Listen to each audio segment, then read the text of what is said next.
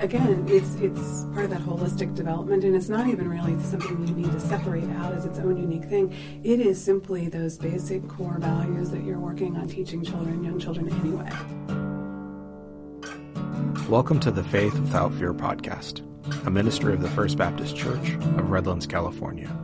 This podcast is hosted by Senior Pastor Shawn Zambrows and Associate Pastor Nick Quient. In this episode, they talk with Meridyth McLaren, faculty chair and professor at Crafton College, about child development, vocation, technology, and spirituality. Uh, getting a little more personal with that, as a person of faith, as an academic who's clearly gifted and called to be a professor, to and all these sorts of things. Um, how do you see your vocation as a teacher impacting your spirituality, and vice versa? Does your spirituality come into play with um, your calling as a professor? How do you see the two as relating or complementing one another, or or do you? Because I know some people do compartmentalize them, and that's completely fine. Yeah. I was just curious. Yeah, no, it, it's a good question because when I when I was looking at the questions, you know, I would probably say, to be honest, it goes a little bit more that I think my spirituality makes me appreciate children and mm-hmm. see them for just these amazing little creatures that they are and all this potential they have and all of this incredibleness in in children.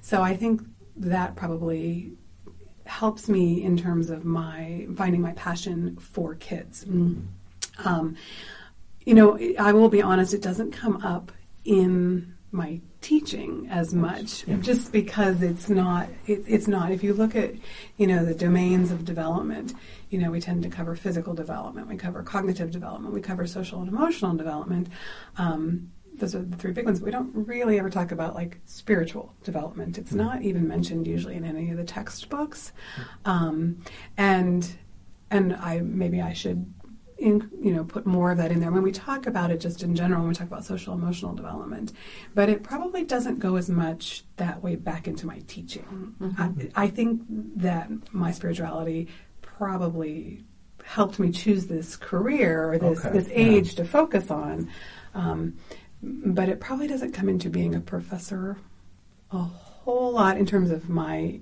interactions and discussions with students. No, that makes sense. Um, yeah, I don't. I know. I know. I feel, I feel a little guilty, but um, but yeah, just because it doesn't come up as a topic of conversation with my students nearly yeah. as much. Mm-hmm. Um, but something could be kind of a worldview in the way, you, like you said, you approach things. Mm-hmm. Um, I mean, um, for example, uh, Dr. Lisa Olson at the U of R, you know, chemistry and all these sorts of scientific things won't doesn't necessarily will say anything in class, but the approach, mm-hmm. the life, you know, the, the we would say the silent witness, uh, as some people say. I mean, the fact that you're involved with children and mm-hmm. and taking them seriously. I mean, that's already a profession that most people would be kind of like, oh, that takes a special kind of person mm-hmm. um, to do it well. I mean, obviously to do it well and to do it with care and all that sort of stuff and and I don't know. For me, it's I don't need to see a cross around your neck or a, or a fish bumper sticker or or whatever. But I, I don't know. I just find it so interesting that the calling of being involved in, in the formation of children's lives and, and who they are um, is something that both the church should be doing, uh, the community should be doing, but also in terms of academics, what you seem to be doing already. So I don't know. I think it's just kind of awesome, just the, the witness therein. It's you can do so much without ever saying a word in front of someone. Mm-hmm. Well, and I, I, think definitely my spirituality helps me to see the bigger picture in mm-hmm. the lives of these children. You know, it's not just this isn't it's not just today. It's not just what's going on here, but it belongs to something bigger.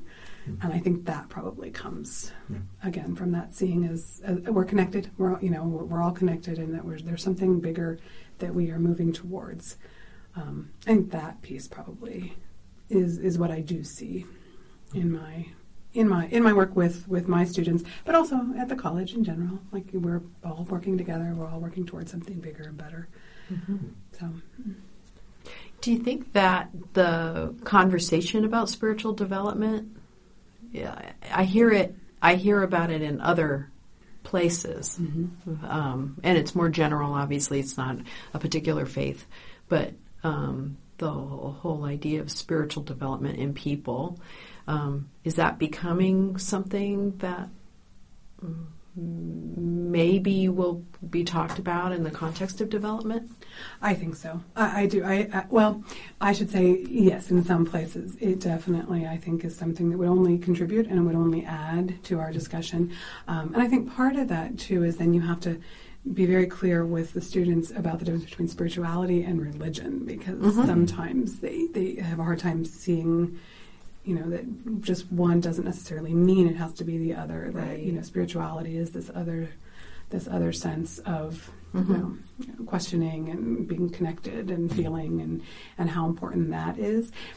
It comes up in child development. It comes up in, in ours. It's just it's within the context of social and emotional development. And Yeah. we probably should just name it a little bit more specifically as Mhm. well because again it's it is talked about but it's it's the the words are probably not Spirit, spirituality as a word does not typically show up Yeah, in the child development textbooks yeah. but I, I think it's certainly a conversation that you could have, especially at the college level. You know, we do have a little bit of, of freedom in Mhm. terms of what we present and how we present. Um, and so, yeah, now I think about it, I'm like, I, there are definitely classes we can add it in. Well, I think that you already bring it there when you are you are already aware of within your own passion the role of spirituality um, and how it connects you to your field, um, and then even the end. What you've talked about the end, the end result that we're looking at something more than just like from a, a step by step by step thing, but that there is this sort of ultimate connection at the end and or as we go through but goal in a sense a sense of connection and everything so it seems like you are already doing that wi- without maybe naming it Right. Yeah. yeah. yeah I'm, I'm going to go with that. yeah That's the, the beautiful thing about spirituality is if it's a part of your life, it's not something you necessarily just think Right, about. It's don't think about we don't propositionalize it a Mhm. little bit. You know, Mhm. become a little more theological at that point. Not to say they're separate, but Right. it kind of just gets us out of that. Um, and, and and related to all of this, uh, more directly, um, maybe for yourself as as, as a mother, as a, a person of faith, and someone who has this background. Um, how does spirituality relate to childhood development? Maybe you know for yourself, or through people you know, or just whatever you know, bird's eye view. However you think of that, like what? How does spirituality kind of play into, um, we'll say, personal childhood development? Do, do you see it playing in that? I mean, I, I do, and I think it's it is again, it's it's part of that holistic development, and it's not even really something you need to separate out as its own unique thing. It is simply those basic core values that you're working on teaching children, young children, anyway. So you know, in those preschool years, you're talking about, or even you know, infancy, toddler years, you know, building that trust, that sense of trust, that sense of connectedness to your family. I mean, typically it's your close family. Um, you know, those basic things about being loving and kind and, you know, helping other people. You know, those are your basic core concepts that most people are trying to teach teach their preschoolers or their young you know their toddlers and their preschoolers. And i think those are the same those are the same ideas right? That, that the sense of connectedness um, and and you know being aware of others and, and what their needs are and how you can interact with them.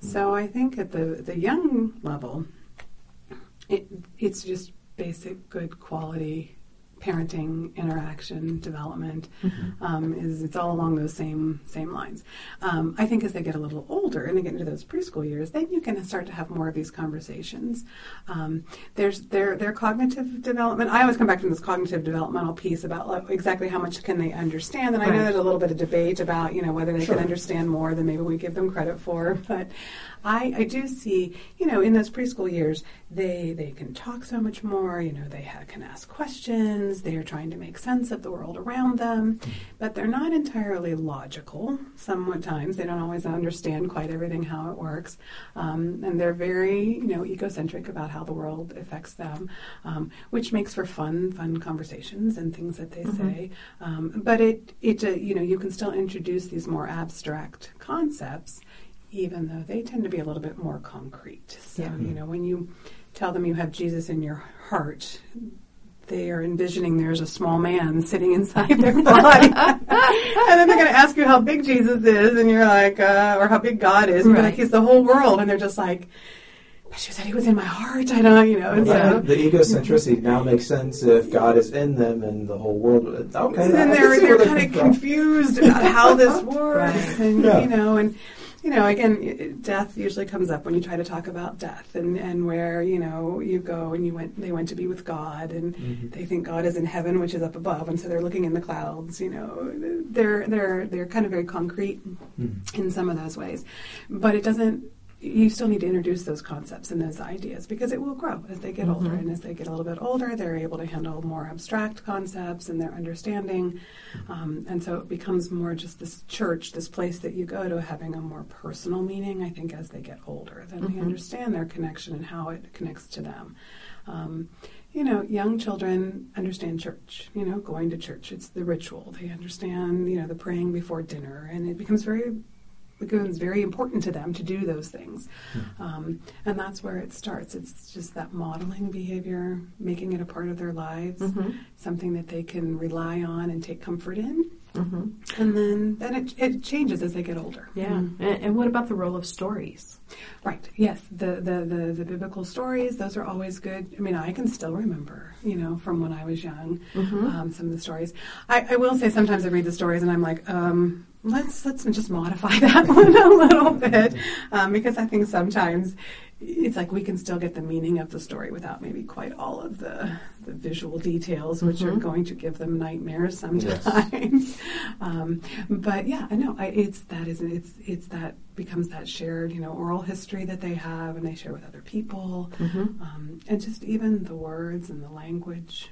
May was, I don't know, she was maybe three or four. She was with my friend, and they were in the car. Was, uh, she was taking her somewhere, and something about God came up, or Jesus, or something, and they said it, and she was like, "Oh, "I know Jesus, I know Jesus." Oh, I always, you know, now did she really know Jesus? No, but she knew the word, and she knew that she had that connection now with somebody else because it Yeah. was this shared information that she knew about. So again, I think those are the important pieces. And as they get older, then obviously they're going to be able to connect it more to what the, how their religion maybe is different from other people, you know, and other Mhm. different religions. You know what their spirituality looks like and how that maybe compares to other people. Hmm. I again, I mean, it's, you can learn things at any time. So you know, I think you could certainly learn about faith and spirituality as an Yeah. adult. But I think in some ways it's kind of like you know that second language. It's easier if you learn it when you're young. Mhm. It's just kind of Mm. a part, becomes a part of you and not something that seems off or different. Um, So it, it's and again, it has a lot to do with their ability to think about these things, to process this information. And they hit adolescence, and of course, they want to question everything and want to again know why they have to get out of bed and come to church. Mhm. Um, but again, they can still have those conversations, and for the most part, most children do follow their parents' footsteps when it comes to their spirituality and their religious identity. Mhm. So it's it's again, it's not short term. You're you're playing the long game with Yeah. that one. So. Yeah. Uh, I had the opportunity to get to know uh, Father uh, Lawrence Martin Jenco, Father Jenco, um, who had been held as a hostage in Beirut back in, uh, oh, that would have been like the late, late, late 80s, early 90s. He described being in solitary confinement in when he was being held a hostage, and that the the things that really came to mind and fed his spirit were the songs and the prayers he learned as a child. Mm-hmm. Mm. Mm-hmm. And that was, uh, for me, that was very powerful. But, but if you think about it, you think about things that you did learn as a child. You know, there are things that I learned back then, long pieces of things that I memorized back then that I can tell you now. And I haven't tried to Right. Mhm. uh, even say that. So it is an interesting idea. Mhm. That, that I think the role of telling the stories and the Mhm. songs and the prayers and things that we teach our our children are important. And, and, in a way, kind of an, an investment. You know, it means something to them now, but then it has it comes back to have a greater meaning for them Mhm. uh, later on in their life. Yeah.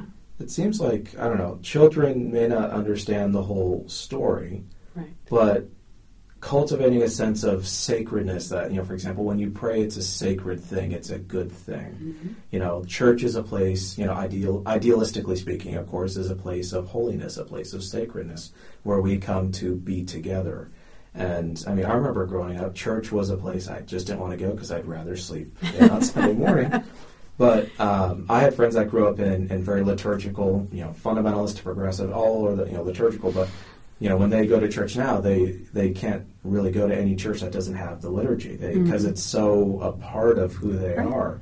And it was just interesting to see. It's like maybe, and that's something I think this church does well, at least, is the incorporation of children in worship. Mhm. And uh, I wanted to ask you, just as somebody who goes here, but just a more big question. Uh, what role does the church, and we're speaking church in the best sense of the term, of Mhm, course, mhm. uh, have in being a place that seeks to both empower children to follow Jesus, but also, in a way, incorporates them into, um, deci- I would say, decisive and fundamental aspects of, of church life, of worship life? Well, I think that's something that our church does very, very well, actually, and it's not something you find in a lot of different churches. Or, or you know, I can tell you, in all the years I was there, I was never ever asked to read scripture. I was never asked to stand in front of the congregation and present information about a trip I had gone to. I mean, yes, the you know the Christmas program and those things you get to have your lines on those days, but certainly I think that is something that our church really does a, a, a an excellent job at uh, of incorporating them. Um, just the public speaking aspect of it. Oh, I was telling my daughter, I was like, "You have no idea. Public speaking is one of people's biggest fears, Yeah. and you have this opportunity to practice in front of people who are going to adore you no matter Oh, what happens. They're going to say they're going to be so happy and pleased to see you. So I think I think the other thing that, that we do really well is we model all of those things as a church family that we are encouraging children to do. And what we say what they should be doing, we also do. Yeah. Because that's where it gets tricky for kids when, you know, it's do as I say, not as I do is a little difficult for kids Right. sometimes. And I think I think that's part of it is putting into practice as much as you can. Again, no place is ever perfect. Mm. You know, those ideals that you are telling them are important. And when they come and they see that done in a church, Think that's then then that's that's the majority of your of the battle right there um, is to do that. But again, including them, listening to them, encouraging them, supporting them, understanding that they are in different places at different times. And just because sometimes they're squirrely in church and running around doesn't mean that they're not still listening and picking up the pieces and the parts that are going to stay with them Mm. For for a long time. And I think Yeah. well, that is something we as a church do very very well. Mm, Mm. We really do. Uh, and this just came to mind. Uh, Shawn and I recently talked about women in ministry and all that sort of that, that question. Um, and this is I'm putting you on the spot, so I apologize for it. But the idea of, um, for example, uh, women can't preach in church, and um, that's something Pastor Shawn and I both really push to have, especially young women behind the pulpit, Mhm. giving scripture and participating, and they're not excluded from the pulpit. Um, is there um, issues of childhood development um, by communicating the message that, say, for example, May or Lillian or any of the younger women in our church would be kind of not included behind the pulpit uh, because of who they are? Does um, do, do you think there's maybe childhood development issues with that, or at least how would I don't? I, imag- I can't imagine how a young child would feel with the idea of not being um, permitted to do that sort of thing. And I, I'm asking the expert in the room, but it's, it's a disjunctive question. I'm sorry, but No, it's that's- Well, and it's like it's like a lot of other things. When it is that way your whole life, and when you go Mhm. to church, and that is always how you see it, does it impact your overall view of who should be standing up there? Definitely, Okay. definitely. And so when that is the message you get from a young age, it probably doesn't impact them a huge amount in terms of of, of causing them grief or anything because that's just all they know. That's what Mhm. they think it is. Um, it it I, I had a friend the same way. She said, you know, even as a an adult, she was raised Southern Baptist, so you know, women were not allowed to preach. And when she went to a church where the woman was behind the pulpit, she was like, it's weird for me. She's like, I still struggle with that even as an adult. So, does it impact them? Yes. Again, it's like everything. It's in there. It's kind of their views of how church should be and how it should go. Um, can you change as an adult? Of course you can. Of course you can. You can learn, you know, that to that that there's another way of thinking about these things. Um, so for me personally, I would always choose a church who didn't say that or have those opinions because that's not what I want my children to see or learn. It's not what I want to model for them. Um, so yeah, I mean, it does. Yes, it does impact. Um, would it potentially stay there as a like a kernel of of you know how things should be for the rest of your life? Yeah, it, it would. It, it would. Because I remember just as a as a guy sitting there and seeing, you know, when I just changed my mind, even going to a church where a woman preached, it was just like, Yeah. not. I knew it wasn't her, and it was just one of those awkward. Like Yeah. I'm like, I don't know how I feel about this, even though I'm okay with it, like in Mhm. principle, having changed my mind and stuff. But I was like, this is going to take a while to get Mhm. used to, and it, I was like, it's her, but it's not her. It's me. I know I've got to deal with this. Right. And my my uh, girlfriend at the time, now my wife, nudged me. It's like, are you okay? I'm like. I'm not leaving this chair. I will not. you know, it's just I'm like, no. I will force myself to say her. And her sermon was magnificent. It was a great sermon. But I'm sitting. I'm like, no, this is good for me. It's like eating broccoli. I, you know, um, and so just the idea of it, that internalizing the kind of the kernel aspect is at least true for my experience. And it's I can't imagine what it's like for for um, for a young woman to go through that. But thankfully, not at this church. Right, not at this church. I and, and and it goes go back to the cognitive developmental aspect of that. You know, we we kind of we create these little schemes of how things should be, and in our mind we have a scheme for how church should be. Um, you know, and and you'll run into that where people it's not how they vision church should be but you know we have amazing brains and we are capable of learning and adapting it's not always easy um, it takes a little time but you keep doing it and you keep you know exposing yourself and thinking about it you can change you can change that schema to include more than just you know this one way of presenting church so, But that is something I struggle with, um, you know, even with um, young families that maybe decide that they want to go to a church because they like uh, the music or they Mhm. like the style of worship or whatever.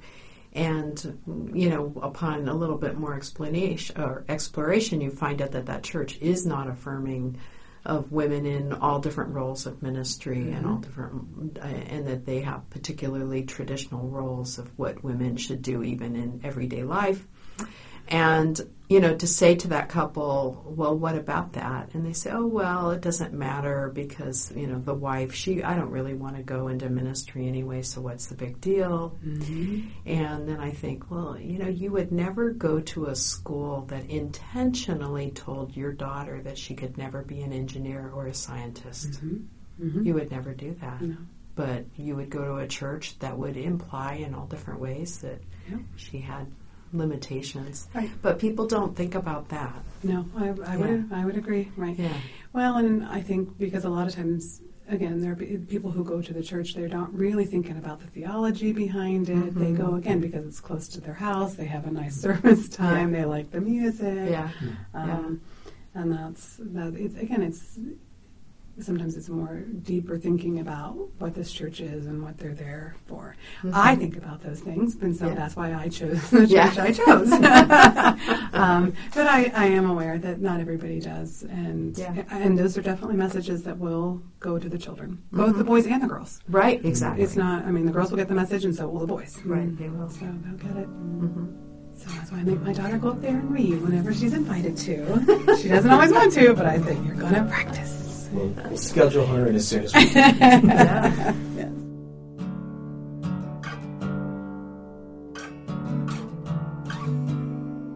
Thank you for listening to the Faith Without Fear podcast, a ministry of the First Baptist Church of Redlands, California. Music was composed and performed by Garrett Sampros. If you're looking for a church home, you're invited to join us on Sunday mornings at 10:15. All are welcome.